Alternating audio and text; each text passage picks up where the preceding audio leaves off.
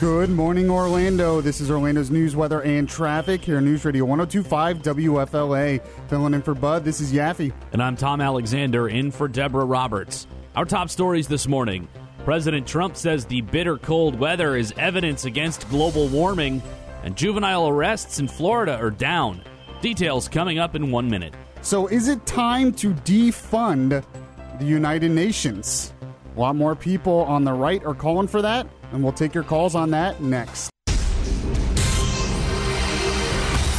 601 on News Radio 1025. People across the U.S. are dealing with nasty cold weather, and President Donald Trump is using that to take a swipe at global warming. Larry Spillman reports. Trump tweeted about the winter storm that could pound the East Coast on New Year's Eve. He wrote, Perhaps we could use a little bit of that old global warming that our country, but not other countries, was going to pay trillions of dollars to protect against. Trump has been outspoken on social media about climate change reports in the past, calling it a scam, but refrained from mentioning it during his first year as president until now. Larry Spillman, News Radio 1025 WFLA. Forecasters have calculated that New Year's Eve could be the third coldest in the eastern U.S. since 1948. It should be noted that global warming refers to changes in the atmosphere over long periods of time, the climate, not necessarily changes in day to day local weather. Think of climate being like your total net worth, and weather is like the amount of money you have in your pocket right now. The news brought to you by Trustco Bank, Florida's hometown bank. Orange County is leading the way in a new approach to fighting juvenile crime. Governor Rick Scott announced yesterday that juvenile arrests in Florida in the last fiscal year are down to a historic low. Among the five largest counties, Orange had the biggest drop of 15%. The drop in arrests is part of a new approach where juvenile offenders are punished with a citation instead of an arrest for minor offenses. A man considered a person of interest in an Orange County crash that killed a 12 year old boy this week is behind bars. Winter Haven's Jonathan Williams was arrested for a probation violation in Polk County. Williams is considered a person of interest in the death of Sebastian Duque. Duque was hit by a car while crossing I Drive Tuesday night. The driver is accused of fleeing the scene on foot. Right now, Williams has not been charged in connection with Duque's death. And in Florida's southernmost city, they're pulling out all the stops to celebrate the arrival of the new year. That includes the iconic drop of Sushi, a local drag queen who descends in a red high heel. Andy Human, Newman, the communications director for the Florida Keys Tourism Council, says Sushi has been at this for some time now. Well, I believe that this is Sushi's 20th anniversary of being in the shoe, by the way. And you know, for for those folks, um, it, that not only will there be a number of different live stream opportunities, but uh, the folks at CNN are coming back this year. They've been they have they've been absent for the last couple of years, but but CNN is returning uh, to cover the uh, the big red shoe drop live. So take that, Times Square. the big red shoe drop. Huh? yes we Mike and I before before the show were looking into other things that different cities do on New Year's Eve. Yeah, I mean, we have oranges here. Right. There's potato. Uh, Idaho does potatoes. Yep, Idaho does a potato. There's somewhere in Wisconsin that does cheese. Really? so there's a, it's kind of funny. It All is right. funny. WFLA news time now 605. Newt Gingrich predicts a political surprise for 2018. Get the details on that right now at 1025WFLA.com. The first hour of Good Morning Orlando starts right now. News, weather, and traffic for the best audience in talk radio. This is Good Morning Orlando on News Radio 1025. And this is Yaffee filling in for Bud. Bud will be back next week. We'll start 2018 with the regular team in place with Deborah Roberts, Bud, and myself. But today we have me filling in for Bud, Tom Alexander, who is filling in for Deborah Roberts, Mike, who is producing, and Stephanie, who is screening your calls at 407 916 5400. Text to 23680.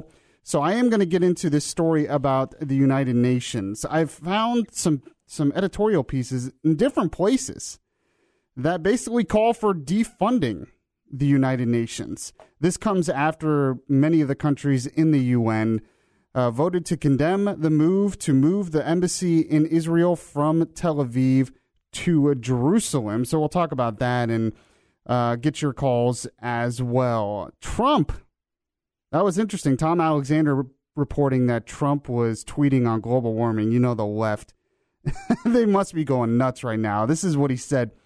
In the East, it could be the coldest New Year's Eve on record. Perhaps we could use a little bit of that good old global warming that our country that our country but not other countries was going to pay trillions of dollars to protect against bundle up now he was talking about the paris climate accords which he said the us was going to get out of which i agreed with i mean i don't blame him for doing this because every time there's a hurricane or every time there's a heat wave or every time there's a fire people say well that's Look, that is proof there's global warming right there. Every kind of natural disaster, that is proof there's global warming. So, when there's a cold snap, why can't Trump say that's proof there's not global warming? If we're going to play that game, well, let's play that game. It doesn't always work for them. So, uh, pretty interesting. That's going to be a big topic. That's going to be a huge topic today in the left. It's going to drive them crazy, which which Trump likes to do a lot. So I definitely understand. Global warming something I've talked about many times on the show. My biggest problem with it is it seems like the solutions, the so called solutions to fight global warming, are always more government and less free market capitalism. It's a very convenient argument to uh, argue against capitalism by using global warming. It's never, I never hear to fight global warming, we need more free markets. We need more capitalism. We need less government. I never hear that, ever. It's always we need more government. We need the United Nations to step in. We need to spend trillions more dollars. Governments need to spend that around the world. It's never, ever more free markets and more capitalism. And that's what makes me very suspect about the whole global warming movement and has for a long time. So I want to get into the United Nations and their vote to condemn us which they which they did a few days ago, to condemn us for moving our our embassy from Tel Aviv to Jerusalem in Israel, and we'll take your calls as well. 407 916 5400. Text to 23680. It is 608 on Good Morning Orlando. So I praised President Trump when he announced that he was going to move our embassy in Israel from Tel Aviv to Jerusalem. Now, Jerusalem is Israel's capital. It is what Israel says their capital is. We're really just recognizing reality when we did that. But of course, the Palestinians don't like it, and many other countries in the world apparently don't like it, even though it was the right move. In fact, some 128 countries in the United Nations uh, voted in a resolution basically saying up, we say that's null and void. We don't like that you you did that. So in response to that, we decided we're going to slash funding to the United Nations by 285 million dollars in the coming year. Now, before that resolution happened, before that resolution was passed against the United States and against Israel, and they're always doing resolutions against Israel. There is such an anti Israeli bias in the United Nations, it's obvious every day. But Nikki Haley spoke to the United Nations right before that happened, and she had some pretty tough words for those countries. This is what she said The United States will remember this day in which it was singled out for attack in the General Assembly for the very act of exercising our right as a sovereign nation. We will remember it when we are called upon to once again make the world's largest contribution to the United Nations. And we will remember it when so many countries come calling on us, as they so often do, to pay even more and to use our influence for their benefit. America will put our embassy in Jerusalem. That is what the American people want us to do. And it is the right thing to do. No vote in the United Nations will make any difference on that. But this vote will make a difference on how Americans look at the UN and on how we look at countries who disrespect us in the UN. And this vote will be remembered. This is one of the, the great things about having Trump as president. I mean, I know that's Nikki Haley speaking, and Nikki Haley is doing a great job as UN ambassador. But with Trump as president, and this is why a lot of people voted for him, he is willing to make bold moves like that. Not only to move the embassy to Jerusalem, but he's willing to call out the UN when they do something stupid, like condemn our move to do that. He's willing to take those steps. And then to slash funding by $285 million. Do you know of any other president who would have the guts to have done that? I don't. So that's one of the that's one of the good things about having Trump in office. That he is willing to make those bold moves and he really doesn't care what they think. But is $285 million is that enough? Or should we defund it completely? 407 916 5400, text to 23680, standard message and data rates apply. I found this piece uh, from Ben Shapiro in the Daily Wire, and this is not the only piece I've seen on this. There are many people who are saying, look, the UN is outdated. All they do is condemn us, even though we're putting in most of the money. Why are we even bothering with this anymore? This is what he said in his piece. The title of his piece is Time to Defund the United Nations. He says it straight up, which is time to get out. He says, Herein lies the great irony of the United Nations. While it is a hive of scum and villainy, and it votes repeatedly to condemn the United States and Israel, the tyrannies that constitute the body continue to oppress their own people. Among those who voted last week to condemn the U.S. for recognizing Jerusalem as Israel's capital and moving its embassy to Jerusalem were North Korea, Iran, Yemen, and Venezuela. Why exactly should the United States ever take advice from those nations seriously? He says we shouldn't. And we should stop sending cash to an organization that operates as a front for immoral agenda items. I agree with them. I agree. It just seems like every time the U- United Nations gets together, it's to condemn us or condemn Israel. And then to treat some of these third world dictator countries as they're on equal footing with us. Why? Why do we even bother with this anymore? 407 916 5400. You agree with them. Is it time to just defund the United Nations? Is it time to just get out? There's more to uh, what he said here in this piece that I'm going to get to in a sec. He makes a lot of great points and uh, I'll comment on it as well. We'll get to more of that in just a minute. It is 618 on Good Morning Orlando. And this is Yaffee filling in for Bud. If you want to send me a friend request on Facebook, you can search Michael Yaffee. I will accept it, or you can follow me on Twitter at Beyond Reason R. So we've been talking about the United Nations because there's been a lot of controversy surrounding them.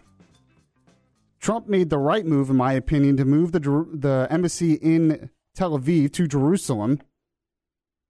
And a lot of people on the left are upset. A lot of people in the United Nations are upset. The Palestinians are upset, but they're always upset. No matter if it's pro Israel anything, they're upset. But the United Nations voted, 128 countries in the United Nations basically voted to condemn that move. In response to that, Nikki Haley, who's the UN, our UN ambassador, decided with the Trump administration that we're going to cut funding by them by $285 million. Now we spend almost three, a little over $3 billion a year to fund them. Now, I'm, I'm not one of these people who thinks the United Nations doesn't do anything good. They do some good things. And Nikki Haley actually said that in some of her speech, that they do some good things. But if we're not going to defund them. If we're not going to get out of the United Nations, we at least need to call on reformation of that place. And I was reading a piece from Ben Shapiro who basically says it's time to defund the United Nations because all they seem to do is condemn us and condemn Israel. And a lot of the countries that do that are just dictators who uh, basically oppress their own people. Why are we even take why do we even care what they say? He says, you know, this is what he said. He said, Why exactly should the United States ever take advice from those nations seriously? He says, We shouldn't.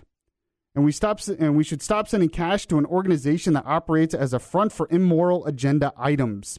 says the United the United Nations spends the vast majority of its time condemning Israel. According to UN Watch, the UN Human Rights Council issued 135 resolutions from June 2006 to June 2016 68 of those were against Israel. So, out of 135 resolutions in 10 years, 68 of them were against Israel. How is that even possible? Do you think they condemn mm, the Palestinian Authority that much? I sincerely doubt it. He continues on here. He says the United the United Nations Educational, Scientific, and Cultural Organization only passes resolutions against Israel. And the UN General Assembly issued 97 resolutions from 2012 through 2015, 83 of which were targeted against Israel. There's an obvious hatred towards Israel, which I frankly don't understand. Says, meanwhile, the United Nations has done nearly nothing with regard to Syria. It has instead suggested that Israel turn over the Golan Heights to the Syrian regime. So we're pro so they're pro Syria and anti-Israel now, really? Why are we funding them? The United Nations can't even successfully prevent the slaughter in Myanmar, but they certainly have something to say about whether the United States ought to recognize Jerusalem as Israel's capital. He continues on. I'm reading from Ben Shapiro in the Daily Wire. He says one of the great lies of the Obama administration was that diplomacy is foreign is a foreign policy. We often heard from it that the only two alternatives were diplomacy and war. That was the stated reason for pursuing a one sided nuclear deal with Iran that left Iran with burgeoning regional power and legitimacy. What do you want? A war or something? It asked. But the moment that the Trump administration uses tools of diplomacy, including financial pressure, to achieve American ends, the left complains. Would it prefer war? Diplomacy is a tool, not a foreign policy, and the use of diplomacy to pressure other nations to follow our lead is not only smart, but also necessary. That is why the Trump administration was exactly right to negotiate a $285 million cut to the United Nations budget. Now, we ought to slash our contributions to that counterproductive organization since we pay one fifth of the total bill. One fifth of the total bill. Says the United Nations has always been a foolish fantasy, a League of Nations knockoff that has been about as productive and twice as irritating.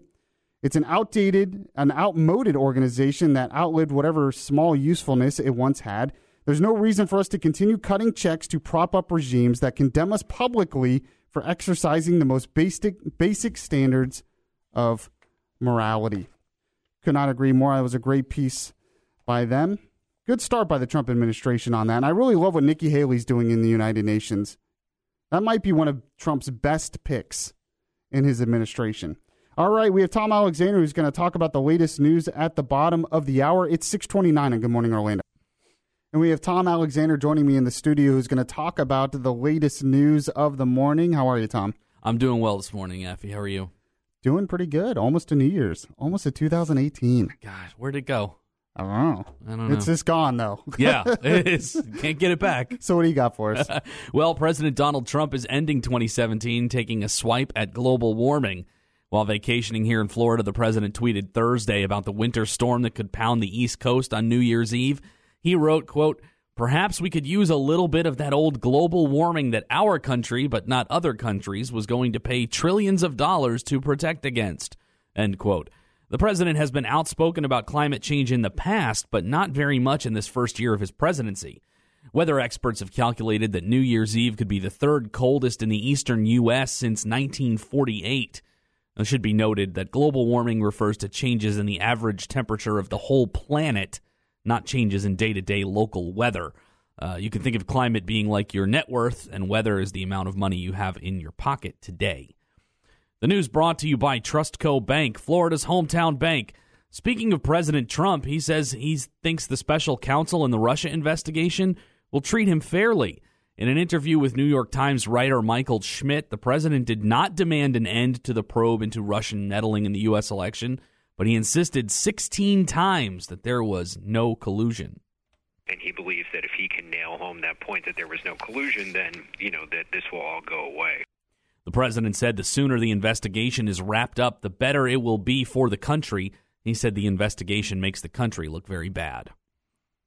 And 12 people are dead, including four children, in the deadliest fire in New York City in a quarter century.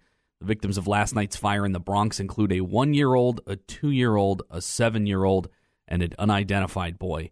The fire broke out just before 7 p.m. in a first floor apartment in a five story building just a block from the Bronx Zoo.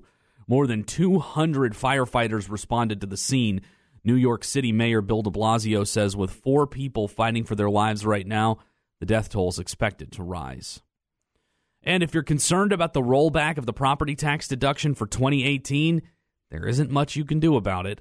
People across the country are scrambling to prepay their taxes because the new tax bill puts a cap on deductions for state, local, and property taxes. But here in Florida, state law does not allow you to prepay your taxes. So you couldn't do it even if you wanted to. Yeah, a lot of a lot of states are actually having that issue, and the, one of the reasons is what if you don't own the property next year? well, that's the thing, and and here in Florida, uh, taxes for 2018 haven't even been assessed yet. They don't start Right. that until January 1st. Yeah. so you can't pay something you haven't been assessed. Yeah, we're actually going to talk with uh, our expert on that, Joel Garris. We're going to talk to him about 740 uh, about that issue. So stay tuned. There we go. Important information. WFLA news time now is 635. I'm Tom Alexander, News Radio 1025 WFLA. Get these stories and more right now at 1025WFLA.com. The first hour of Good Morning Orlando continues right now. Yes, and it is the final trading day in the stock market of the year of 2017 because we're close to 2018. So we're going to talk with Gina Cervetti from the Bloomberg Newsroom on uh, what's going on with the markets, what they predict, what the futures are looking like. So good morning, Gina. How are you? Good morning, Michael. I'm fine. Happy New Year. Yeah, happy New Year to you too. I guess we won't talk again until 2018. I guess not. So yeah, are you doing anything fun for New Year's? Uh, kind of laying low, I think. Maybe having friends over for dinner. I mean, that's fun to me. Maybe I think I'm it's fun. boring, but that I sounds was like fun. saying to someone earlier, can't remember the last time I actually saw midnight. So, really? You always fall asleep? oh my goodness, yes. Well, I guess because of this job. yes, exactly. You're just not used to staying up You're just used to being asleep at eight o'clock. That's a good point. All right, so what do the futures look like for the final trading day of the year? They look pretty good. It looks like we're going to have a higher Wall Street open on this final day. And uh, overseas, we had some strong gains for the year in Asia. The Nikkei in Tokyo finished out the year with a gain of 19%. The Hang Seng was up 36%. Crude oil is set for a second gain for a second year in a row. It's this morning above $60. Yesterday, Again, the same old thing with light trading this week. We had telecom companies rising. That helped offset a decline in consumer, and the S&P was up about five points, or two tenths percent, to 2688. The Dow tacked on another 63 and closed at a new record of 24,838. The Nasdaq added 11 and closed at 6950, and the Bloomberg Orlando Index was up three tenths percent. So, General Motors might be facing some lawsuits soon. Tell us about that. Well, the lawyers suing General Motors over those deadly ignition switch defects may have overplayed their hand in New York. A federal judge here just threw out two more crucial test cases, saying that the plaintiffs failed to provide evidence that the specific type of flaw alleged to have occurred here in two Texas car wrecks which was a double rotation of the ignition switch, was anything more than what the judge called theoretical possibility. Hundreds of these cases remain pending over accidents linked to the ignition switches that could jostle into the off position. A GM has already paid almost $600 million to an out of court victims compensation fund. So far, four of these suits have been settled. GM has won three at trial and gained a pretrial dismissal in another. And uh, Apple found some controversy recently because it was found out that they were slowing down some of their older iPhones. Well, Apple is trying to get some forgiveness. What's going on there? They're apologizing to customers for reduced performance of the older iPhones, saying that aging batteries in the phones contributed to performance issues after a software update was issued about a year ago. Apple has faced lawsuits over this software tweak, which led to noticeably slower performance in iPhone 6 and iPhone 6s models. Now, anyone with an iPhone 6 or later will be able to replace the battery at a reduced cost beginning in late January. Apple also plans to update its operating system so users can see whether their battery's condition is affecting the performance of their iPhone. And one of the issues in the economy in the last few years is it seems like wage growth has been really slow for a big part of the economy. But some economists believe that we might be turning a corner. Why is that? Yeah, some of them say that this stubborn trend may be starting to change. Bloomberg Business Week is reporting that as the job markets tighten, companies are investing more in their equipment. This leads to higher productivity, which normally translates into better pay. So we'll have to watch as we move through 2018, and a lot of folks certainly hoping that the wage growth does pick up. All right, Gina, thank you so much, and well, we'll talk to you again next year. Have a great new year. We will see you in 2018. Yeah, sounds good. Thank you so much. so, is the NFL in decline? We've talked about that a lot on this show, but there's a billionaire out there who thinks just that. And we'll talk about that. We have Orlando's news, weather, and traffic as well in just two minutes. News Radio 1025 WFLA.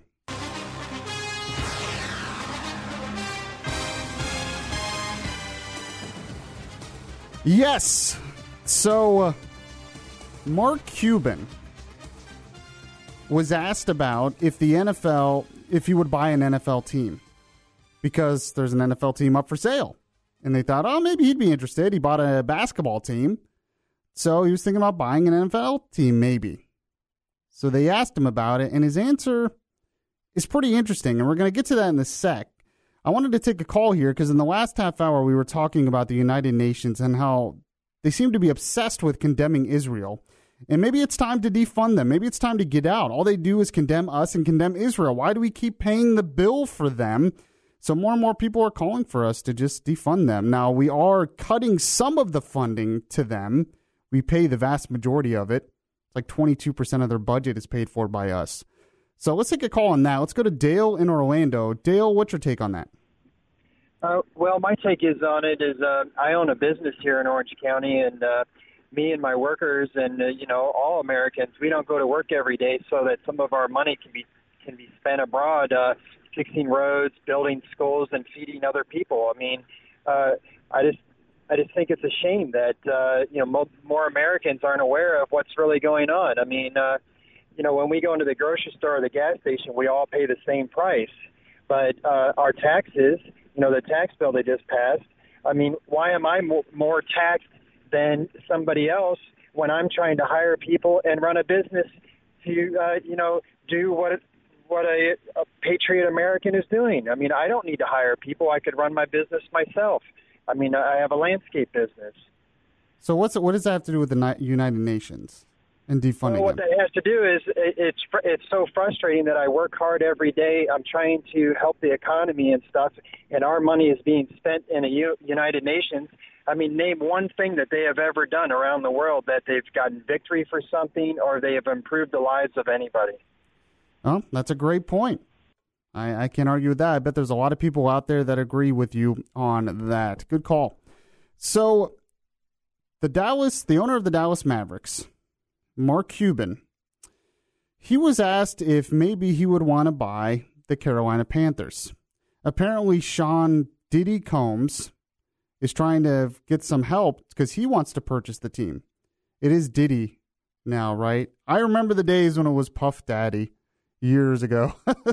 we'll see what tomorrow brings. Yeah, I feel like he's changed it like 10 times. It'll just be like did or something.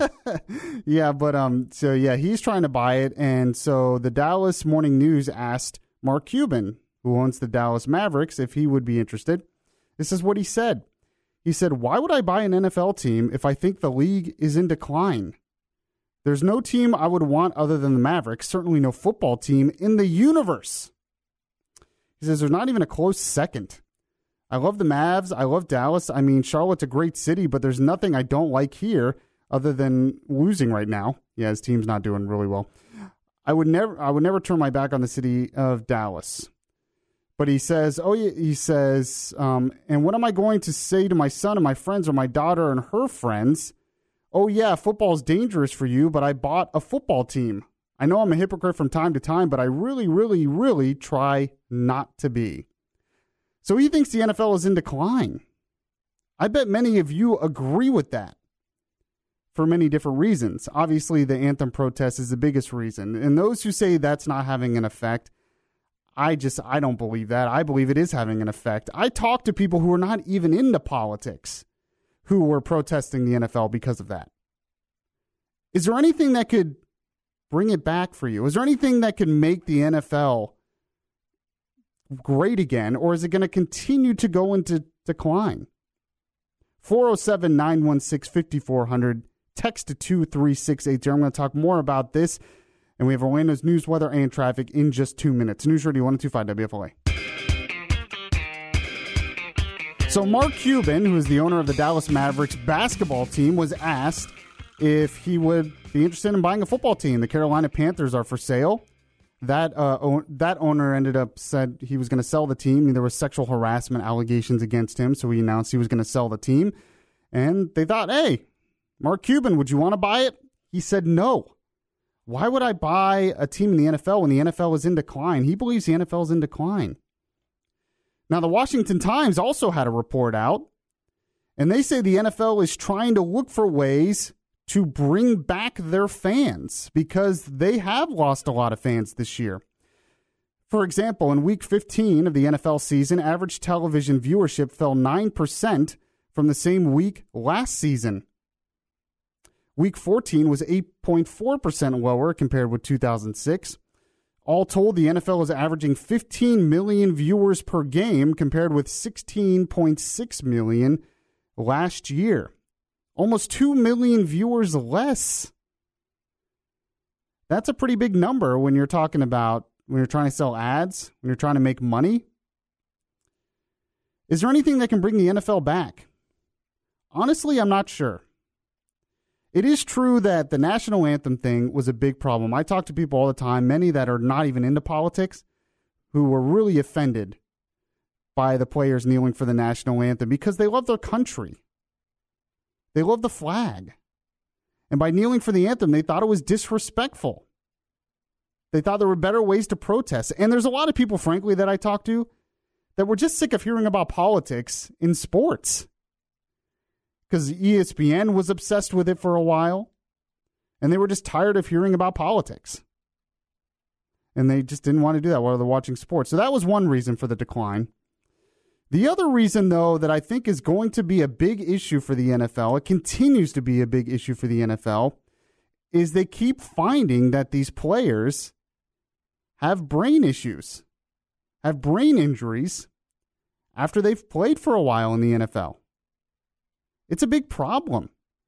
Now, the NFL keeps trying to change the rules. They keep trying to make it safer, prevent more concussions. But the more and more they try to prevent it, one, it changes the game drastically, which a lot of people don't like. But two, it doesn't seem to be working. It seems like more and more players are still having that same problem. And I have a feeling, kind of like what Mark Cuban said, that more and more people are just not going to want to deal with it because they're going to think it's too dangerous. Now, it is kind of ironic that more and more people don't want to watch the NFL because they think that's too dangerous. While at the same time, UFC, mixed martial arts, their ratings are going way up. And I mean, that has to be just as dangerous or if not more dangerous than the NFL. But the injury thing is a big problem. They are finding that a lot more people are being turned off by the NFL for that reason. I don't I don't know. I don't think the NFL is going to go away. I think it'll still be there. It'll still be popular. But I kind of agree with Mark Cuban. I think it's going to continue to decline a little bit more. Now, what sport's going to take its place? I don't know. Some people think the NBA. The NBA has just as many problems when it comes to players getting involved in politics than than the NFL. In fact, sometimes the NBA players are worse about that kind of thing. So if people go to the NBA and they see all the players getting into politics there, they're not going to want to watch that either. So I don't know, maybe baseball? People say baseball is too boring now, it's too slow. Maybe people want to slow down a little bit. Our world just moves so fast that maybe people are looking for something that's a little bit slower. I don't know. Maybe we just need to vamp it up. Light the ball on fire or something. Light the ball on fire. That's a new one. They have had they have had some suggestions to speed up the game. I think you know, uh, they you know how players can take timeouts before they hit the ball and they kind of go off the plate or whatever. They want to get rid of that. That's one thing. There's a couple ways you could change the game. Add like but a timer to it or something. That would be interesting. A timer to it. That the biggest problem I have with baseball. There's too many games. How, many there games are a lot of games. Yeah. There, there are way too many games. One thing that was good about the NFL was once a week you could kind of put your schedule to it, and it's kind of a daily thing on Sundays. Where the baseball, how do you keep track of all that? I mean, NBA has a lot of games Yeah, too. I think the NBA the has too but Yep, I think the NBA has too many games too. I think that's their biggest problem. I think, and that's one problem the NFL had is they started adding Thursday night football and Sunday night football and Monday night football and Friday night football, and people are like, "This is too much." It kind of ruined what it was. You just watched it on Sundays. So I don't know. I don't know. Maybe the NFL will come back and be to its former glory days. It's still it's still top. It's still number one. But I kind of agree with Mark Cuban. I think it's probably on the decline a little bit, and it will continue to do so. I just don't know what sport will take its place. So we'll see what happens. All right, Tom Alexander just came into the studio, and he's going to talk about the latest news, including what I'm going to be talking about in the 7 o'clock hour utility companies that want to raise your rates in the aftermath of Hurricane Irma. It is 6:59 on Good Morning Orlando. Good morning Orlando. This is Orlando's news, weather, and traffic here on News Radio 1025 WFLA. Filling in for Bud. This is Yaffee. And I'm Tom Alexander in for Deborah Roberts. Our top stories this morning. President Trump says the bitter cold weather is evidence against global warming. And utility companies companies want to raise your rates. Details coming up in one minute. So we're going to take your calls on that very subject. Do you think Duke Energy should raise your rates to pay for the Hurricane Irma costs? Take your calls this half hour. 703 on News Radio 1025. President Donald Trump says the East Coast could use a little of that, quote, good old global warming to deal with the expected record lows for New Year's Eve. The president tweeted about the cold weather Thursday from his working vacation in South Florida. Weather experts have calculated that New Year's Eve could be the third coldest in the eastern U.S. since 1948. Now, the president did not mention that there is a difference between day to day local weather and global climate change, which refers to the average temperature of the whole planet over a long period of time. In fact, 2016 set a record high for Earth's average global temperature. Scientists say 2017 is on track to become the warmest on record, aside from those impacted by El Nino. The news brought to you by Trustco Bank, Florida's hometown bank. 12 people are dead, including four children, in the deadliest fire in a quarter century in New York City. The victims of last night's fire in the Bronx include a one year old, a two year old, a seven year old, and an unidentified boy. New York City Mayor Bill de Blasio is calling the fire catastrophic. This is the worst fire tragedy we have seen in this city in at least a quarter century. The fire broke out just before 7 p.m. in a first floor apartment of a five story building just a block from the Bronx Zoo. More than 200 firefighters responded to the scene. And as far as I know, they don't know what caused it yet, right? No, they still don't know. I mean, they don't think it's like terrorism. No, anything. no, I don't. I don't think there's any indication of that right now. They're just they're. It's just an incredibly Yeah. tragic fire. Duke Energy wants to raise rates on its Florida customers, including 664,000 of them here in Central Florida. Duke wants customers to pay $381 million in recovery costs from Hurricane Irma and chip in another 132 million to replenish the utility's storm reserve fund. A Duke spokesperson says Irma was the most destructive storm to ever hit Duke Energy in Florida. If the Florida Public Service Commission approves the rate hike, typical customers would pay an extra $5.20 a month for three years. FPL, which has 54,000 customers in Seminole County, plans to ask for a $4 increase of the same rate for at least two years, also to recoup some costs from Irma. So, and I want to take calls on this this half hour because there's definitely two sides to this. I Mhm. know a lot of our listeners are going to be upset. Sure. Even though it's kind of a small amount, I still think they're going to be upset.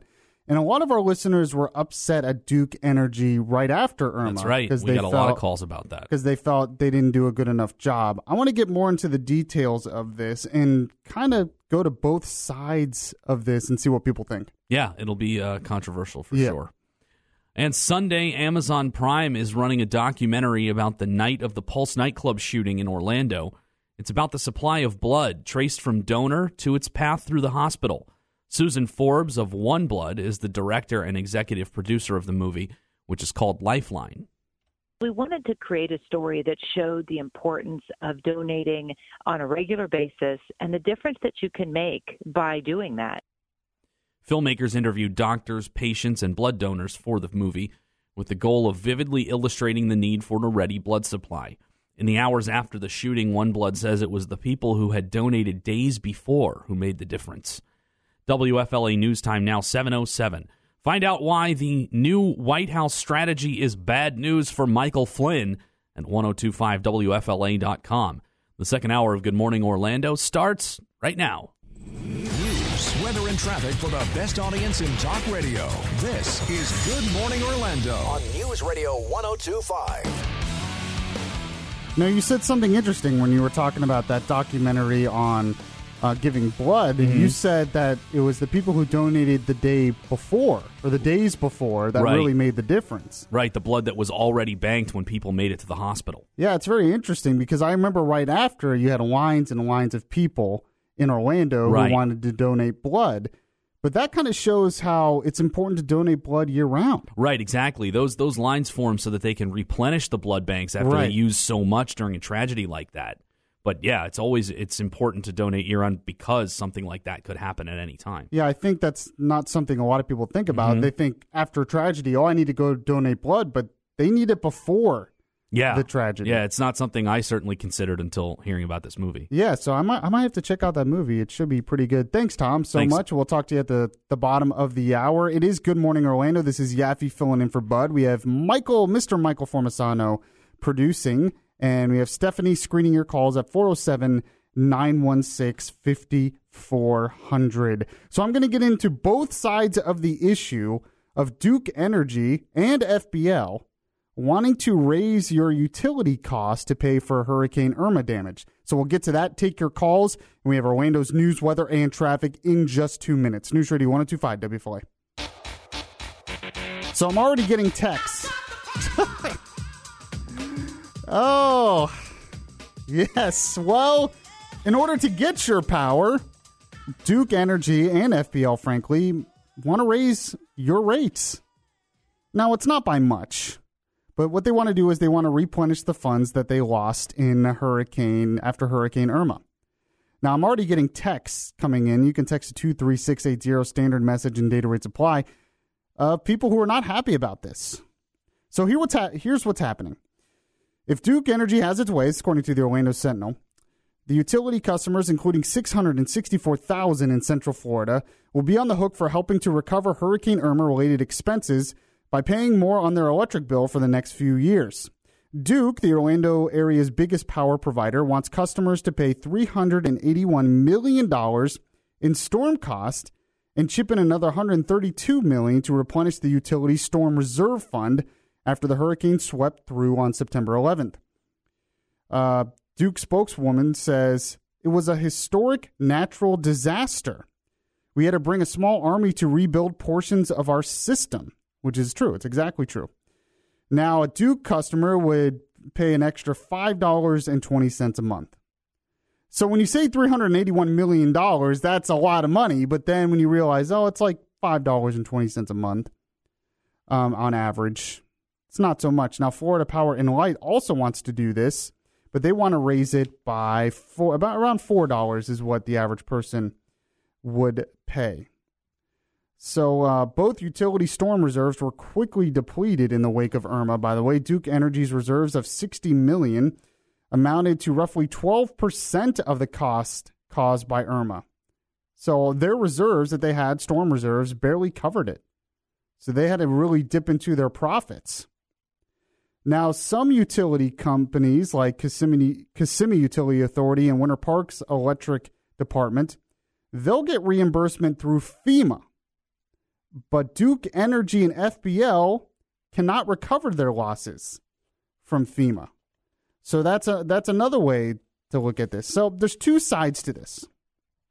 Some people are going to say, "Well, they should have been prepared. This is part of the this is part of the job. This is part of the deal. They have to be ready for this kind of stuff. We shouldn't have to pay extra because of a storm." But the other other part of this and this is where I kind of lean to be honest with you. This is one of those things where we'll be upset now. You know, why do I have to pay this now? And we'll all be upset. And then another hurricane will come. And all of a sudden, the energy companies won't have the money to really rebuild the system. And then all the people that were upset now are going to say, well, why didn't you prepare? Why didn't you get enough money to make sure you could rebuild it if something like this happened? See what I mean? Both sides of this. Now it's it's such a little amount. I understand why they're doing this. Now there is some who are saying they should, you know, we have some texters who are saying they should trim they should trim the company bonuses or they should dip more into their profits because they did make a lot of profits, almost a billion dollars in profits in the third quarter. So there's that argument as well. Honestly, this is one of those things where I understand why they're doing it. Because they do need that reserve fund. And if when they don't have the reserve fund and somebody they, we get hit with a hurricane, all of a sudden we're going to be complaining about it. And then we're going to want to bail out from the government, of course. So, what do you think, though? Should they be raising our rates for this? 407 916 5400. You can text a 23680, standard message and data rates apply. A lot of people that were listening to this show were really upset at Duke after the storm. They thought they took too long to restore energy. We'll talk more about that as well. It is 718 on Good Morning Orlando. Oh. So you might be paying a little bit more to get your electricity at your house because Duke and FPL want to raise rates. It would be an average of $5, around $5 per person. That does not make me want to boogie woogie woogie. No, no, it doesn't. Okay. but um what what's interesting too is Florida Power and Light, they actually still charge customers a dollar twenty six from the storms after 2004 and 2005. So we had all those hurricanes those years, there's still a storm charged t- uh, that goes on FPL's customers' bills from that, and they want to add four extra dollars for this hurricane. So very interesting. Getting a lot of people on the text line that are not happy about this. I had a feeling that was going to happen. Um, let's take a call here. Let's go to Steve in Orlando. Steve, what's your take on this?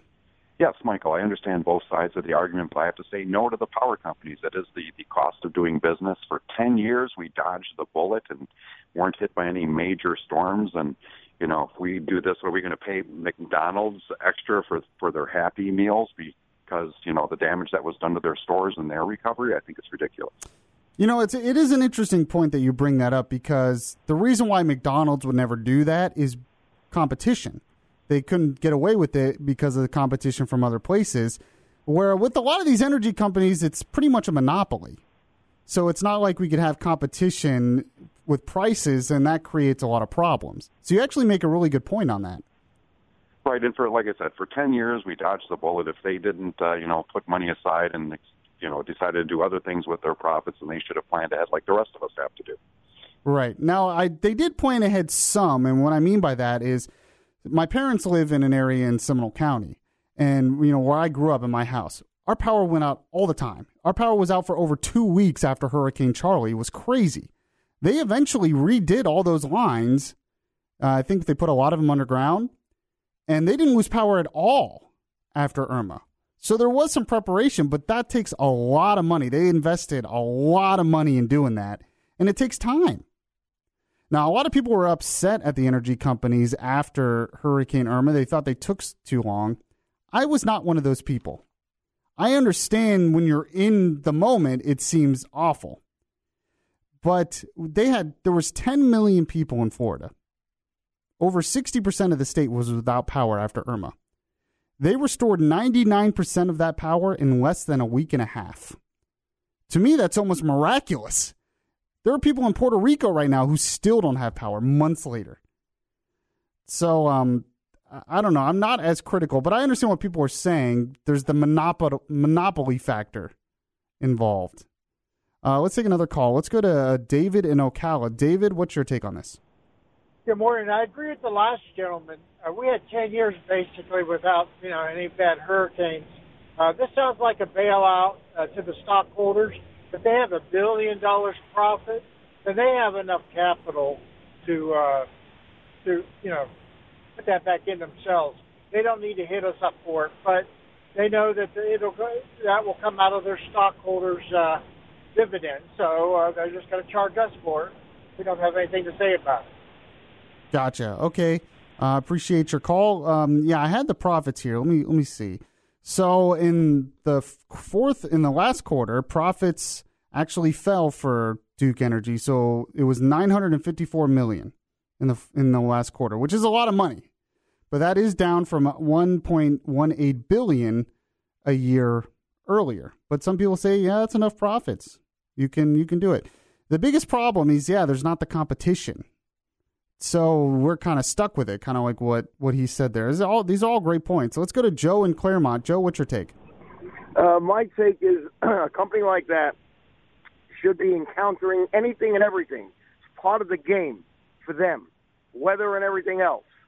So exactly what the other gentleman said, they they they're trying to uh, they don't want to go into their own profits and take a beating.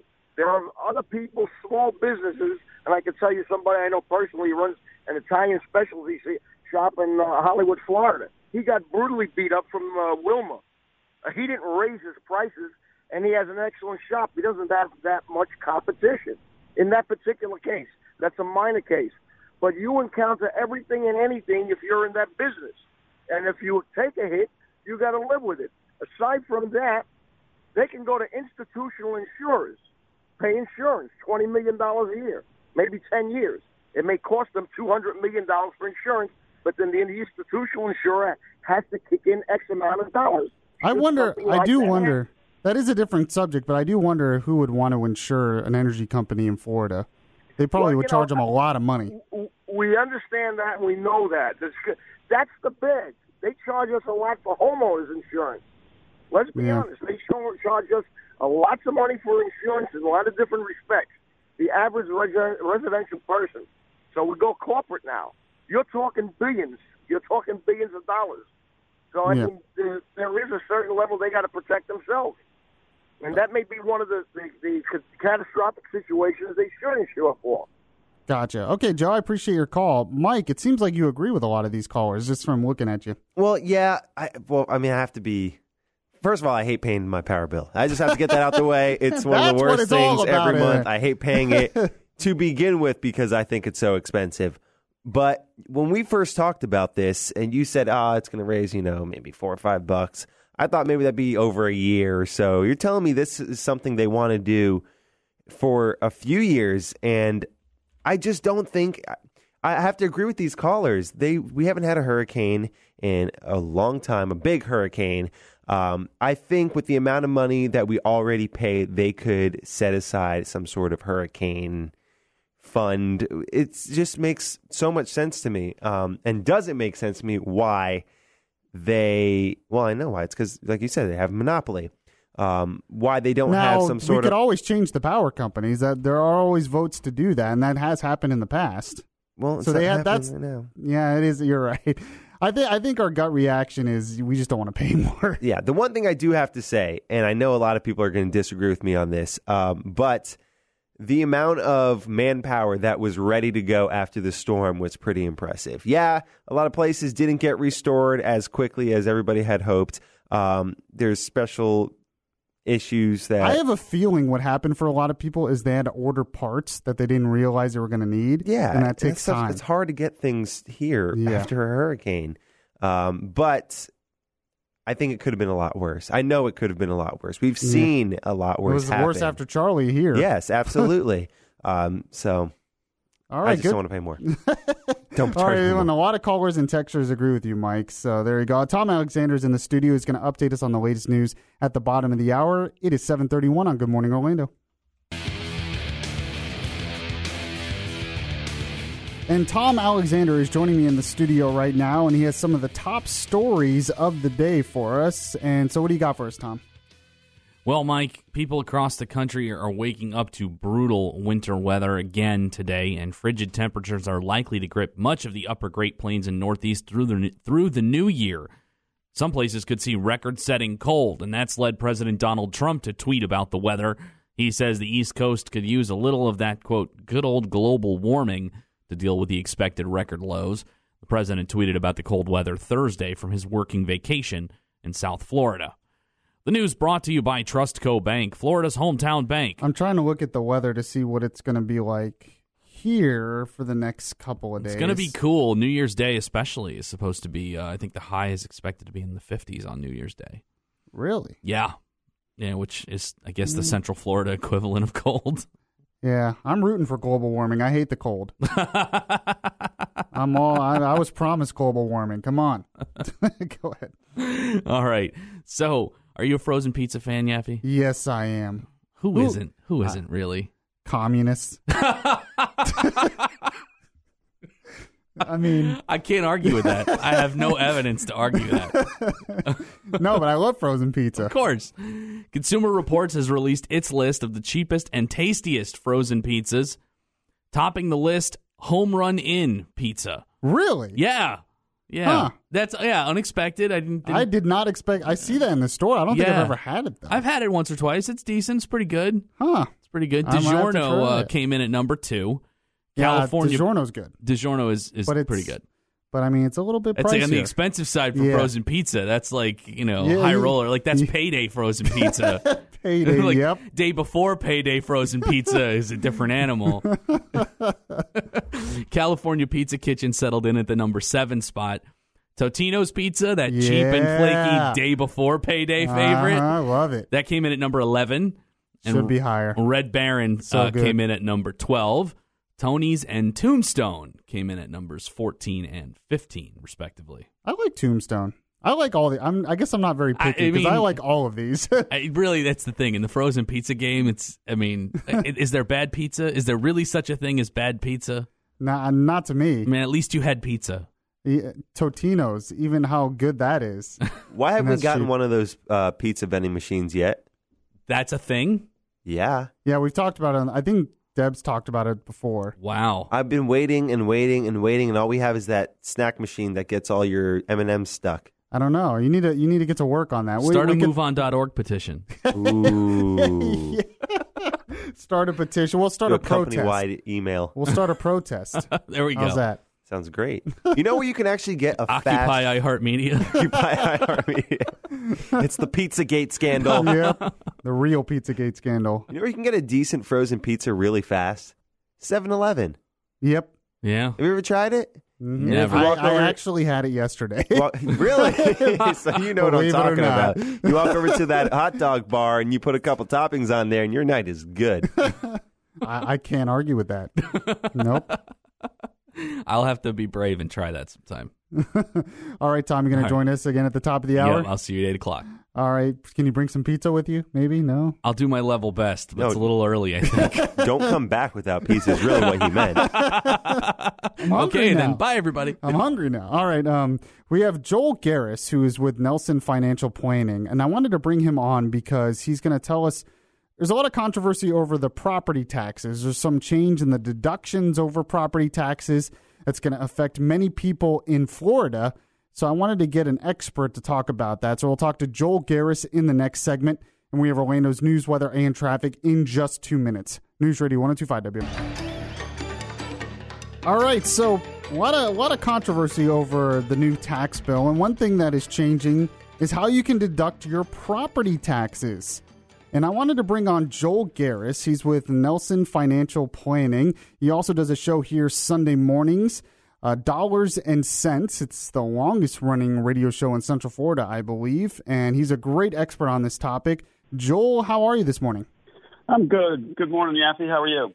I'm doing pretty good. So there's a there's a lot of people that were trying to pay their property taxes early.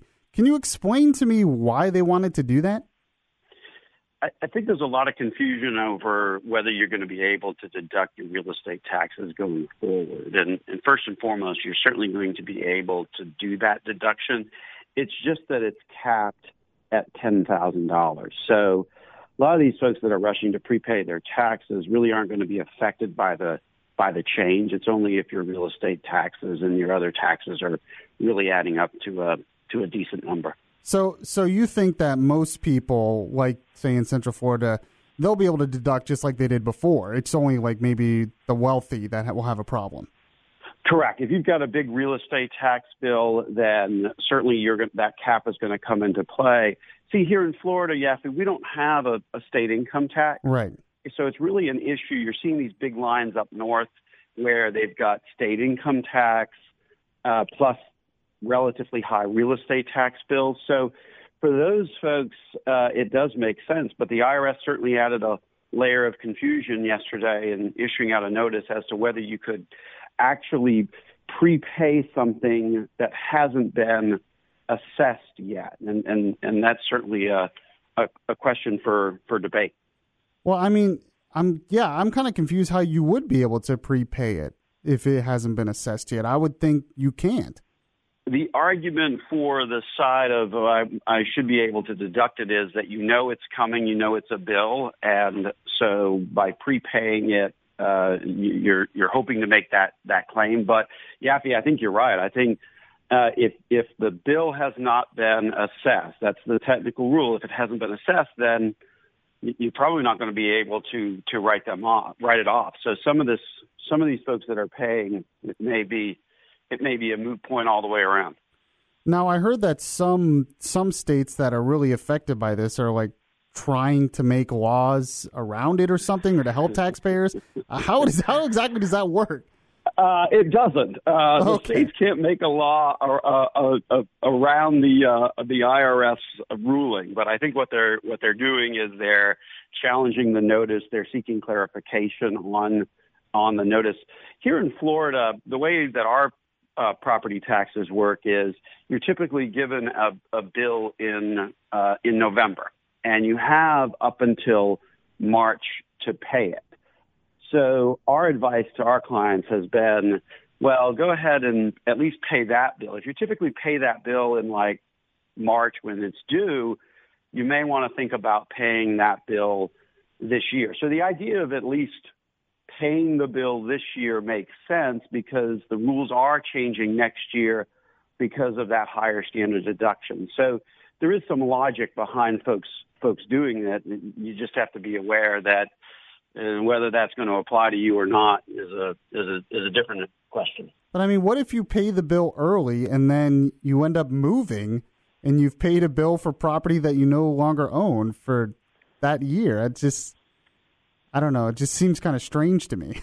well, that's certainly the confusing part. The other part is that many people pay their real estate taxes uh, through through escrow on their on their mortgage. So I, I think it would be very hard to, to talk to your mortgage company and say, "Hey, do you mind if you send in that money now rather than later?" I, I think that might be a little tricky. yeah, that's a that's a really good point. I didn't even think about that. Yeah, most people pay it through their mortgage, and I mean they they just pay it as their monthly, you know, the monthly bill. So correct, and then the mortgage company sends that money in and pays your pays your real estate taxes uh, usually they'll do that. Um, well, here in Florida, they'll do that when the bill first comes out. So that's uh, typically in the in the fall. So we don't have to worry about the the changes in the deductions for state income taxes, as you said.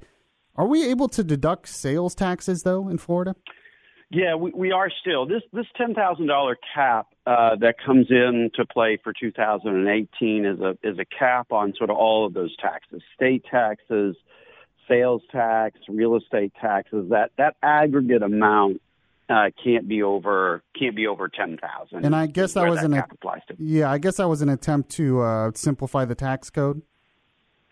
Attempt to simplify the tax code, also um, to make it a little bit fairer. Uh, if you're living in a state that has lower taxes, um, you, you shouldn't uh, be supplementing uh, the write off of folks that live in high tax states. I completely agree with that. That is one reason why, yeah, I agreed with what they did with this bill. It's why are we subsidizing other states who have to choose to have higher taxes? Correct, and that's exactly how it played out. If I'm living in New York and I get to write off twenty thousand uh, dollars, I'm saving more on my taxes than than if I were down here in Florida, where the uh, there is no state income tax and real estate taxes are are lower than places up north. Very interesting. All right, Joel Garris from Nelson Financial Planning. You can listen to his show Sunday mornings at nine dollars and cents. I appreciate you coming on with me. Very good. Yes, Sunday, this coming Sunday, we'll be doing our fearless forecast for the year 2018. So, uh, and you're usually program. I mean, you're usually right on. You're usually pretty close with your predictions for the next year. Well, we've been pretty close the past few years, so we'll uh, we'll we'll we'll we'll take that. Uh, all right, Joel. I appreciate you coming on. I'll talk to you again soon. Sounds great, Yaffee. Have a great New Year. You too. And uh, we have Orlando's news, weather, and traffic in just two minutes. News Radio 1025. So, uh, Mike. Yes, gonna, sir. You gonna drop? You gonna watch the Big Orange drop in Orlando on New Year's Eve? I got to be honest. My plans actually just changed. I might be headed to Tampa. What do they drop there? I don't know. Um, fish. Oh, fish. I was looking up stories of things like some of the weirdest stuff that's dropped on New Year's Eve, like the ball drop. Number one in Bethlehem, Pennsylvania, they drop a giant peep. You like that, like the Easter candy? Yeah, like the Easter. I don't even know if I classify that as candy. Marshmallow. Peeps, it's like a marshmallow thing. Yeah. They drop a giant peep. That is funny. In Why? Pennsylvania. They make peeps there. Uh, I guess. I guess that's where they made peeps originally, or something. But oh, in Eastover, North Carolina, they drop an oversized flea. What? yeah, this is. Oh, they drop a moon pie in Mobile, Alabama. So, so. They, Okay. I'm not understanding this. I think they Uh, drop a raspberry or something somewhere in here. in in Palm in Panama City in Florida, uh, the beach they drop a giant beach ball. It's a In- good one. In Sarasota, they drop a pineapple. Really? Yeah, that's fun. I know in uh, Georgia they drop a peach. Uh, ooh, in uh, Mechanicsburg, Pennsylvania, they drop a wrench. this is great stuff. This is pretty good. Man, there's you I think did there's not like a, know all this. Do you think there's like a committee? It's just what should we drop? Uh, how about I'm sure there is. giant- I don't know. Oh, in Key West they drop a drag queen in a red high heel. So Yeah, we, we talked about that earlier. I, I've heard about that. I've never seen the big red high heel, but apparently that's mm. a really big thing down there. It is. It is. So very interesting. I don't. I, I now I don't know which one I'm going to watch. The New England Patriots dropped the giant football. the giant deflated football. Yep. All right, Tom Alexander. Yeah, he's laughing at that too. Tom Alexander's Wherever Bud is, he's angry now. yep. Uh, he's going to update us on the latest news. It's eight o'clock on Good Morning Orlando. Good morning, Orlando. This is Orlando's news, weather, and traffic here on News Radio 1025 WFLA. Filling in for Bud, this is Yaffee. And I'm Tom Alexander in for Deborah Roberts. Our top stories this morning. President Trump says the bitter cold weather is evidence against global warming. And Apple is apologizing for iPhone battery issues. Details coming up in one minute. Headline in the National Review Can America survive as a post Christian nation? We'll talk about that this half hour. Coming up on 804 now on News Radio 1025, people across the U.S. are dealing with nasty cold weather. And President Donald Trump used that to take a swipe at global warming, saying we could use some global warming to fight these temperatures. Forecasters have calculated that New Year's Eve could be the third coldest in the eastern U.S. since 1948. We should note that global warming refers to changes in the entire planet's atmosphere over long periods of time, the climate, not necessarily changes in day to day local weather. Think of climate being like your total net worth, and weather is the amount of money you have in your pocket right now. The news brought to you by Trustco Bank, Florida's hometown bank. Florida is tied with New York for the second most law enforcement officer deaths in the line of duty this year, with nine. Texas led the nation with 14. The National Law Enforcement Officers Memorial Fund released its annual law officer fatality report this week. Spokesman Craig Floyd took a closer look at the Florida deaths. Five of those officers died in traffic related incidents. Three were killed by gunfire, uh, and one officer actually suffered a fatal heart attack responding to a suicidal inmate. Four of the Florida deaths were right here in Central Florida. Orange County Deputy Norman Lewis and Orlando Police Lieutenant Deborah Clayton in January, and Officer Matthew Baxter and Sergeant Sam Howard with the Kissimmee Police Department in August. Nationwide, 128 law officers died in the line of duty this year.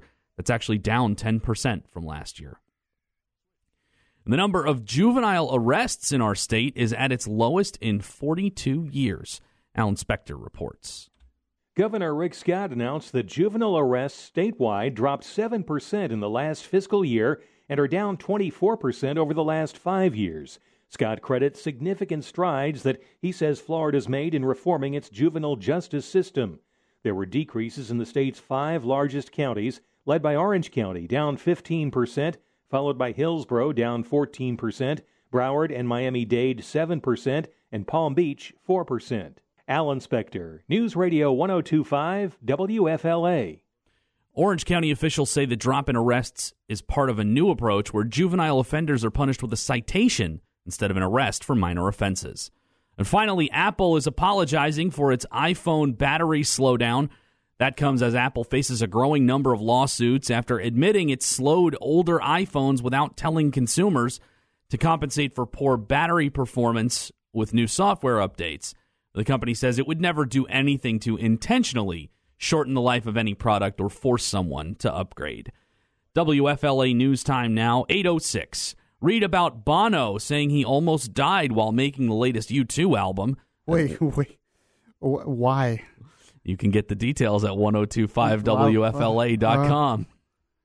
Well, well, how did he? I, I feel like okay. the third hour of Good Morning Orlando continues right now. News, weather, traffic. This is Good Morning Orlando on News Radio 1025. I mean, I play drums, Mm-hmm. and I've uh, recorded albums before, and I play at church every Sunday. I, mm-hmm. I, it hasn't almost killed me. I don't. I don't. Here, let's take a I'm- look. I I know. I've been like, I've totally thrown a wrench into this show, but okay. He he doesn't reveal exactly what happened, but he calls it an extinction event. An extinction event? He explains it could be psychological or could be physical, and for him, it was physical. Remember when uh, Apple? When speaking, we were talking about Apple earlier. Remember Yeah. when iTunes they forced everyone to listen to U two? They gave them that free U2 album that automatically downloaded on your phone I love without you that's asking. Instantly forcing. Yeah. Yes. Here's a gift of a free U2 album that It's you can't not download. because uh, when I was when I was in Dallas, uh, my brother, you know, he'd get in his car and listen to music through his iPhone, and Wow, how every, unique. And every time he would turn on the car to play music, this U2 song would come on. Because I think the first song on the record too was like first alphabetically. It's like when you name a business A A A A A something, so it's first in the phone book. He's like, I don't want to listen to this song. Why is this song the one that comes on? So Congratulations, you're getting a U2 album, whether you want it or funny. not. Right, well, apparently he's going to be extinct anyways, according to him. Oh, what a strange story. All right, so I want to read this piece from the National Review in this segment. Very controversial. I know a lot of you will have a take on this. Uh, he says, Can America survive as a post Christian nation? Some really good stuff here, and we'll talk about that and have Orlando's news, weather, and traffic in just two minutes. News Radio 1025 WFLA. So, this story really fascinated me because, you know, at this time, we did it yesterday, the end of the year, there's always these stories of uh, what were the biggest news stories, what were the big best movies of the year, what were the most underreported stories of the year, and so on and so forth. But then I'm I'm going through the National Review, and David French, who writes in the National Review a lot, and I just stumble upon this headline, and I think what he says here makes a lot of sense. He asks a question in the headline. He says, Can America survive as a post Christian nation? This is what he means by that. He says, If I had to pick one of the most underappreciated and underreported stories of 2017, it would be that a post Christian America is a more vicious America, and that the triumph of secularists is rendering America more polarized, not less. Not less. Remove from the public square biblical, um, you know, sayings such as "love your enemies," and the hatred has more room to grow. when the fruits of the Spirit, love, joy, peace, forbearance, kindness, goodness, faithfulness, gentleness, and self control, wither, then the culture is far more coarse. He says, um, he talks about that a lot of people have written about this. He says, in spite of the alarms that this is happening, much of the elite media celebrates religious decline without seriously and realistically grappling with its consequences. There is so much underlying ignorance of and hostility towards Orthodox Christianity in elite media circles that I fear they're still trapped in the false belief that less Christianity means a better America. Says much of this ignorance and hostility is rooted in the idea that Christianity itself is the source of contemporary cultural conflict. Says in reality, a propensity towards division and conflict is deeply embedded in human nature. This is exactly right. If you read history and read the history of the world, read history of human civilization, conflict was about a lot more than Christianity. And frankly, conflict was about a lot more than religion. To act like if you get rid of religion in society, or if you get rid of Christianity in America, that'll end most of the conflict is absurd. He says tribalism reigns in the human heart. Religious differences can, of course, be a source of conflict, but a common Judeo Christian culture also serves the invaluable purpose of providing rules and norms for controlling that conflict and creating the conditions for reconciliation. And there's more I'm going to read here in a sec, but I want to know do you agree with him? He's saying that a lot of our polarization, a lot of our viciousness, our hatred towards one another in society of today, a lot of that comes from the fact that we are becoming a post Christian nation, that the Judeo Christian ethic is going away. And as a result of that, we are becoming more hateful towards one another. Do you agree with that? 407 916 5400. You can text to 23680. And do you think that it's inevitable that we will become more and more a post Christian nation? 407 916 5400. You can text to 23680. Standard message and data rates apply. I'm going to talk more about this next. It is 819 on Good Morning Orlando. And uh, this is Yaffee filling in for Bud. I got one uh, request on the text line to uh, please link the story I'm talking about, the National Review story, Can America Survive as a Post Christian Nation? They want me to link the story to my Facebook page. You can send me a friend request on Facebook. Uh, and what I'll do is there's video. We're on Facebook Live right now on WFLA and on my Facebook page. What I'll do is I'll link the story in the comments section of that video so you can check it out. I'm getting a bunch of texts on this because I'm reading the article here from David French of the National Review, and he's asking the question Can America survive as a post Christian nation? He believes that this country has become more polarized and there's more hatred now because we are going away from our Judeo Christian ethic, because we are going away from God, because we don't have that underlying morality anymore that used to be a common foundation for this country. And because of that, we're entering a new morality, which people kind of just invent their own morality. Uh, got some textures weighing in on this. One person says, We will not survive as a non Christian nation.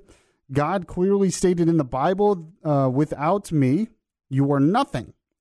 Another person says, I agree that we are living more and more as a non Christian country. I do think USA can survive as a post Christian country, but it won't be the country we have grown to respect and love. I, I agree with these uh, these textures, by the way. I think we will survive, but like the last texture says, but we will change a lot. It'll be very different. It'll be a very different country. He continues on in the piece here. He talks about how he says younger millennial activists, such as the leaders of Black Lives Matter, are much less likely to make explicit religious appeals and increasingly operate outside the church.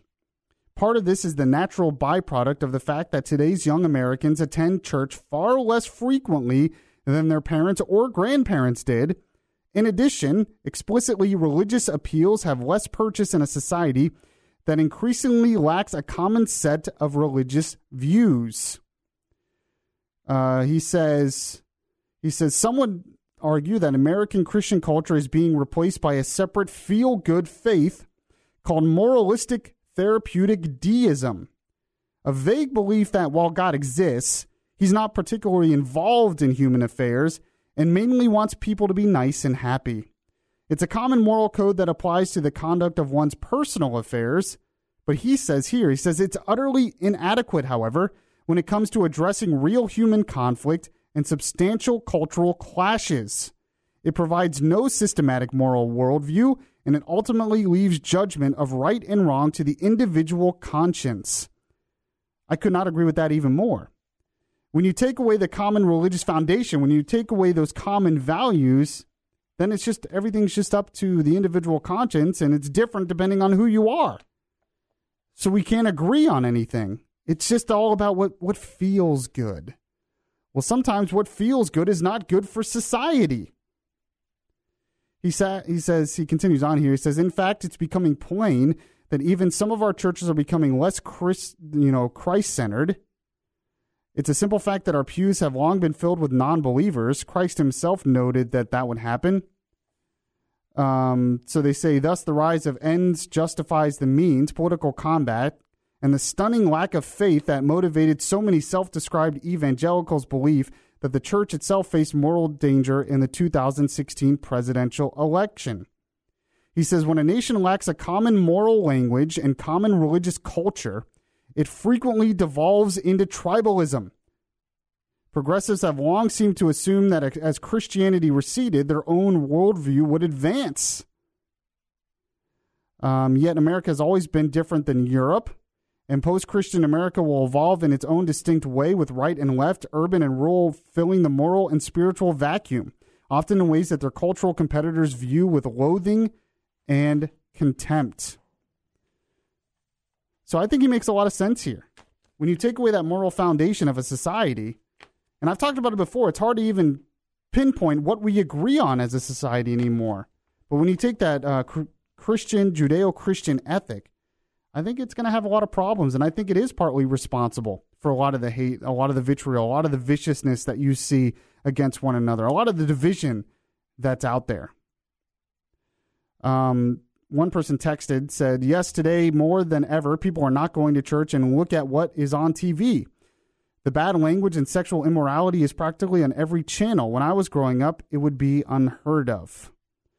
So, very interesting stuff to think about. I'll post this piece on the comment section of the video. You can check out the video.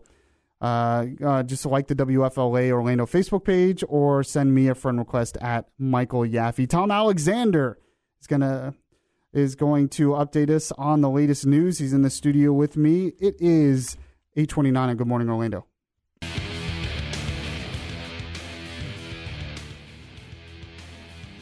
So Tom is joining me in the studio right now. He's going to give us the latest news. Uh, what do you got for us, Tom?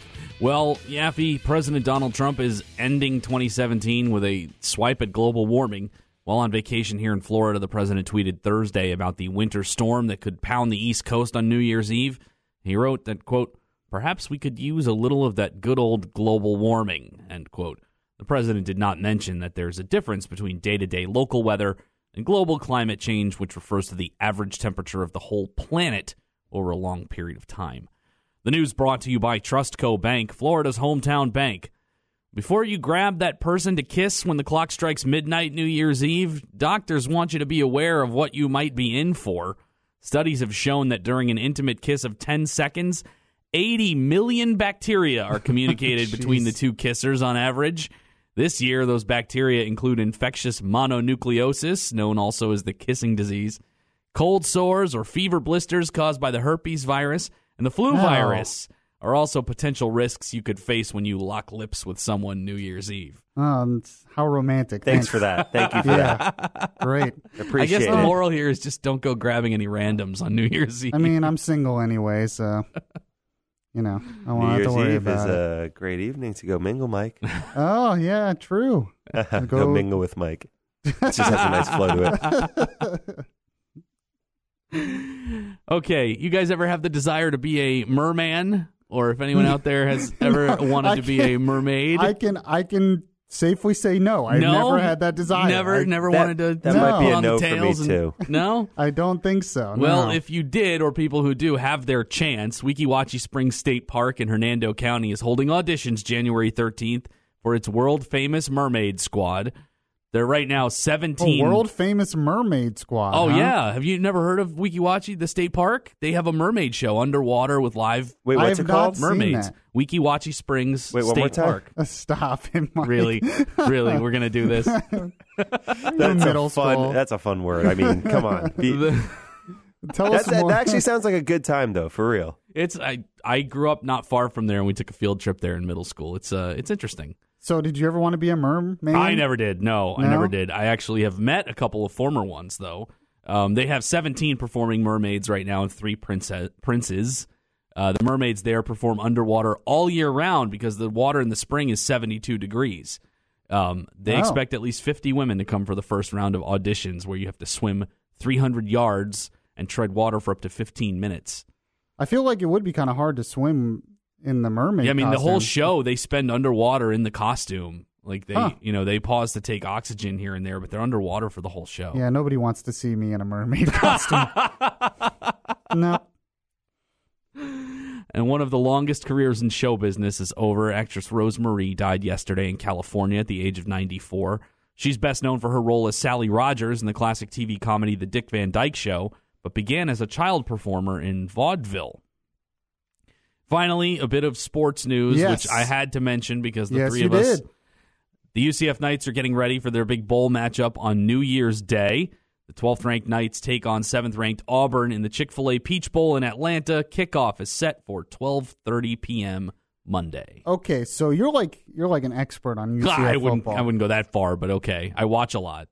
Uh, it just I don't know. I've heard you talk about it on the show a few times, and I'm always like amazed at how much you know. So, tell me who you think's going to win and why. Well, you asked me this the other day. I think I think UCF wins, but I think it's very close. I think it I think it's a high scoring game that comes down to the wire, kind of like the conference title game and the game against USF earlier this year.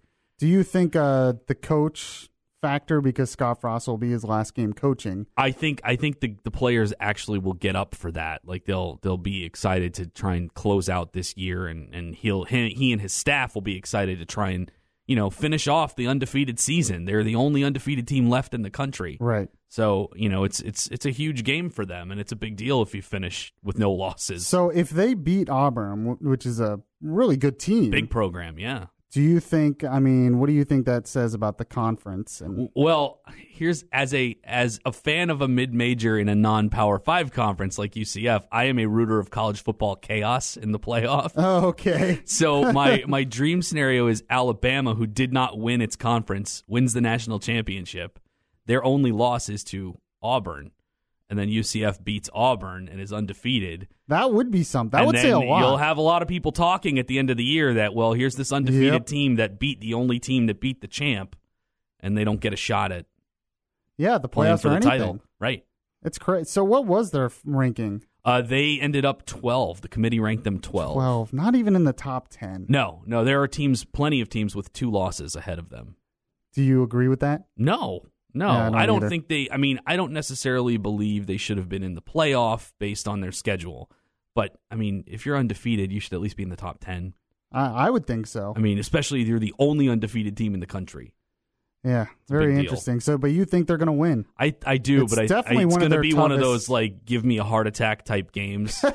Well, like the last two games. Yes, exactly. like I'm concerned I'm going to throw something at my television. That's and break it and have to buy a new one on January 2nd. Yeah. Well, I think I agree with you. I think they'll win. I'm going to say they win by seven. Okay. Okay. So, Mike, do you have any predictions in there? Uh, uh, It's going to be all night. UCF fight song, nice. I've already started suiting up. I got my UCF Yeah, you hat got on your hat right on. now. I got a, I got a UCF shirt on. You've on. worn a UCF shirt almost every day this week. He sir. does I that. know. Which I appreciate. I like it. I like it. Yeah. What can I say? I'm a fan. That's right. All right, thanks, All right. Tom. I Thanks, appreciate you uh, filling in for Deb this week, and I hope you I hope you have a happy New Year. Yeah, you too. You too. It's been fun. Yep. Um, okay, so we have sound judgment. Speaking of fun, we have sound judgment coming up in the next segment 407 916 5400. If you want to play for your chance to win a great prize, it's another Christmas movie edition of Sound Judgment. Got to get him in while we still can. Yes, exactly right. The last chance we'll have to do it. So 407 916 5400 if you want to play Sound Judgment. And we have Orlando's news, weather, and traffic in just two minutes. News Radio 1025 WFLA. And it is time for the Sound Judgment game once again. We have a Christmas movie edition of Sound Judgment. That's what we've been doing all week.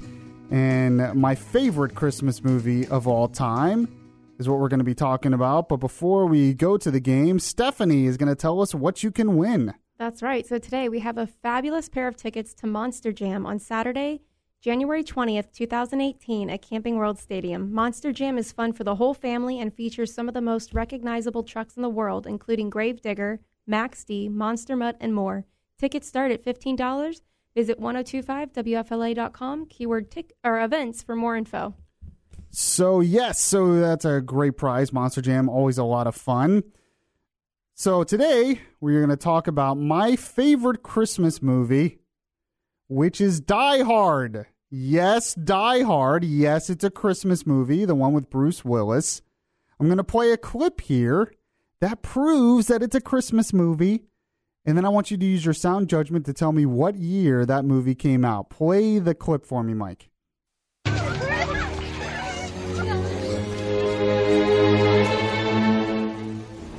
I have a machine gun. Ho, ho, ho. So if you don't remember that part, um, the the villain there, it, one of the villains, uh, was killed, I guess, and he has a Santa hat on, and the Bruce Willis character says, "Now I have a machine gun." He writes it on the shirt. Ho ho ho! See, that's Christmas. You have the Santa Claus hat. You have the ho ho ho at the end of it. I mean, come on, that's all. That's that's you. Can, you can't argue. It's a Christmas movie now. All right, so I want you to use your sound judgment to tell me what year did the movie Die Hard come out? What year did it come out? Let's go to line two. Line two. What year did Die Hard come out? Ooh, stab in the dark, 92. No, not a bad guess. Not a bad guess, but uh, not 1992. Let's go to line three. Line three. What year did Die Hard come out? 1990. Nope, nope. Not a bad guess either, but no, not 1990. Let's go to line four. Line four. What year did Die Hard come out? 88. That is exactly right. 1988. So don't you agree with me that it's a Christmas movie? The best Christmas movie? Yes, that's the best one. you see, you can Just t- give him my tickets. It's awesome. you can tell he wants the prize. All right, what's your name? Where are you calling from? Uh, Vic calling from Orlando. Uh, what was your first name? I'm sorry. Vic, Mick? yep, All right, Mick, you excited about the Monster Jam tickets? yes. All right, well, uh, I'll put you on hold, and Stephanie will tell you how you Happy can. New Year to you guys. Oh, yeah, Happy New Year to you as well. Are you doing anything fun for New Year's? Uh, nothing much, usual. Say that again? Nothing much. Just Not- usual friends and family. Oh, okay. I mean that that's probably what I'll be doing. So, all right, I'll put you on hold, and Stephanie will tell you how you can get those tickets. And congratulations. Oh, you weren't ready, Mike, with the jingle? No jingle today? Oh, I thought maybe you forgot. Just keeping you on edge. That's all. Uh huh. Uh huh. I thought maybe it was over. I thought maybe the, The movement. jingle will never die.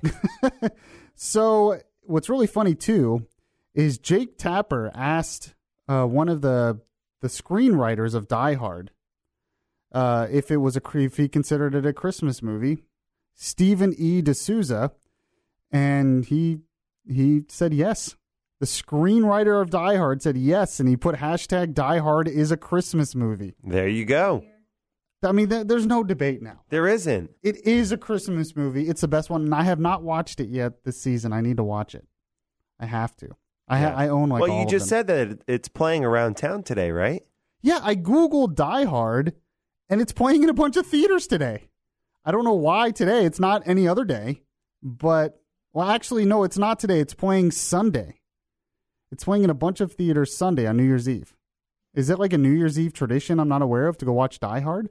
If it's not, it needs to be. It sounds it sounds like it. Such such a great movie. Such a great. I have. Can you do the accent of uh, the villain? No. I have a machine gun. Oh, oh, oh. oh. All right, we have Orlando's news, weather, and traffic in just two minutes. News Radio 1025 WFL. And if you've ever listened to me, you know that I'm very skeptical of the whole global warming thing. Not that there hasn't been some warming, but that man made man is the only cause and that we need giant government intervention to prevent, you know, the planet from dying. So I don't really blame Trump necessarily for doing this because if there was a heat wave, just like when there was a hurricane, just like when there was the fires, you had people come out and say, "Well, that's because of global warming." So now when there's a cold snap, well, I guess they'll say that's because of global warming too. But when Trump says that's proof there's not, oh, there's everyone's upset. Everything pro- proves global warming, it seems like. If there's fires, it does. If there's no fires, it does. If there's a heat wave, it does. If it's cold, it does. It's really never made any sense to me. All right. So I've um I've been looking up I've been looking up some of the things that cities drop on New Year's Eve. Have you ever like gone to one of these events? Uh, I've, I've been to the one here uh, In Orlando? In, Orlando, the Orange. I've been to Sarasota. Apparently they do an orange in Miami as well. Yes, it's a big one here in Florida, as you can imagine. Yeah. Uh, but I'm originally from Sarasota. They drop a pineapple there every year. That one's a lot of fun. Yep. Um, yeah. How about you? So no, I usually just watch the ball drop somewhere. Lame. Mm, I know. I need to. I need to go. I want. I mean, they have some really good ones. So in Memphis, what do you think they drop in Memphis? Ooh, Memphis. I'm gonna say a whiskey bottle. That would be interesting. No, they drop a guitar. That makes sense. I would think see? Nashville would drop a guitar. Yeah, I don't know what Nashville does. It's not on the list. I have to look that up. Uh, so in Raleigh, North Carolina, they drop a giant acorn. I wish you could like get. I wish you could like do something where you could like stream all of them at the same time. Someone needs to create that where you could go online Yes. and stream See all of the- crazy ones drop at the same that would time. be pretty cool. Although I guess it would be different times because the time zones. Well, you go bu- zone by zone. Yeah, zone by zone. What I would think we should have That'd be here awesome. in Orlando, being the tourist capital, being the amusement park capital. Mickey ears, Mickey ears. No, it needs to be a ride. You should be able to ride the ball. Oh, that's a good one. Wouldn't one. that be fun? And then there's a little sign that says you have to be this tall. Yeah. And yes, you can put Mickey ears on it if you want. Well, they are going to build that roller. They were supposed to build that world's tallest roller coaster here. Yeah, what happened with that? I have no idea. Maybe they could drop that. Just don't, just don't drop people. um, in uh, Bermuda, they drop a giant onion, and we talked about in Mobile, Alabama, they drop an electric moon pie. Now we had someone because in what Bethlehem, uh, what is it, Pennsylvania? Yeah. they dropped the giant peep, which is that Easter candy, I guess, like that marshmallow candy thing. And we had a texter who like is an expert on this. Yeah, Apparently, he was telling us all, all about why they do it. I mean, let's let's see what he said here. I guess yeah, I guess he says marshmallow peeps are born or manufactured at Just Born Inc. Incorporated in Bethlehem, Pennsylvania. There's a lot of hometown pride with having an international product made there. So apparently, it's like a huge deal there. That's awesome. I mean, I'm not the biggest Peep fan, but I like them. And to see that much pride in the community that they drop a giant one, I think it'd be, I don't know, I just I think that'd it's be cool. a great time. In Maine, they drop a giant clam. So That makes sense. I want to see. I want to see something that streams them all at the same time. I think. We need to work on that. I think that was Next well, well, it's been a great year behind the microphone and behind the board for a lot of the year for Good Morning Orlando. I want to wish everyone a happy and safe New Year. But you have to join us again next week, right after for 2018, because I guarantee you there'll be plenty to talk about. And I'll end the show and I'll end the year just like Bud does. God bless you and God bless America. Catch you next time.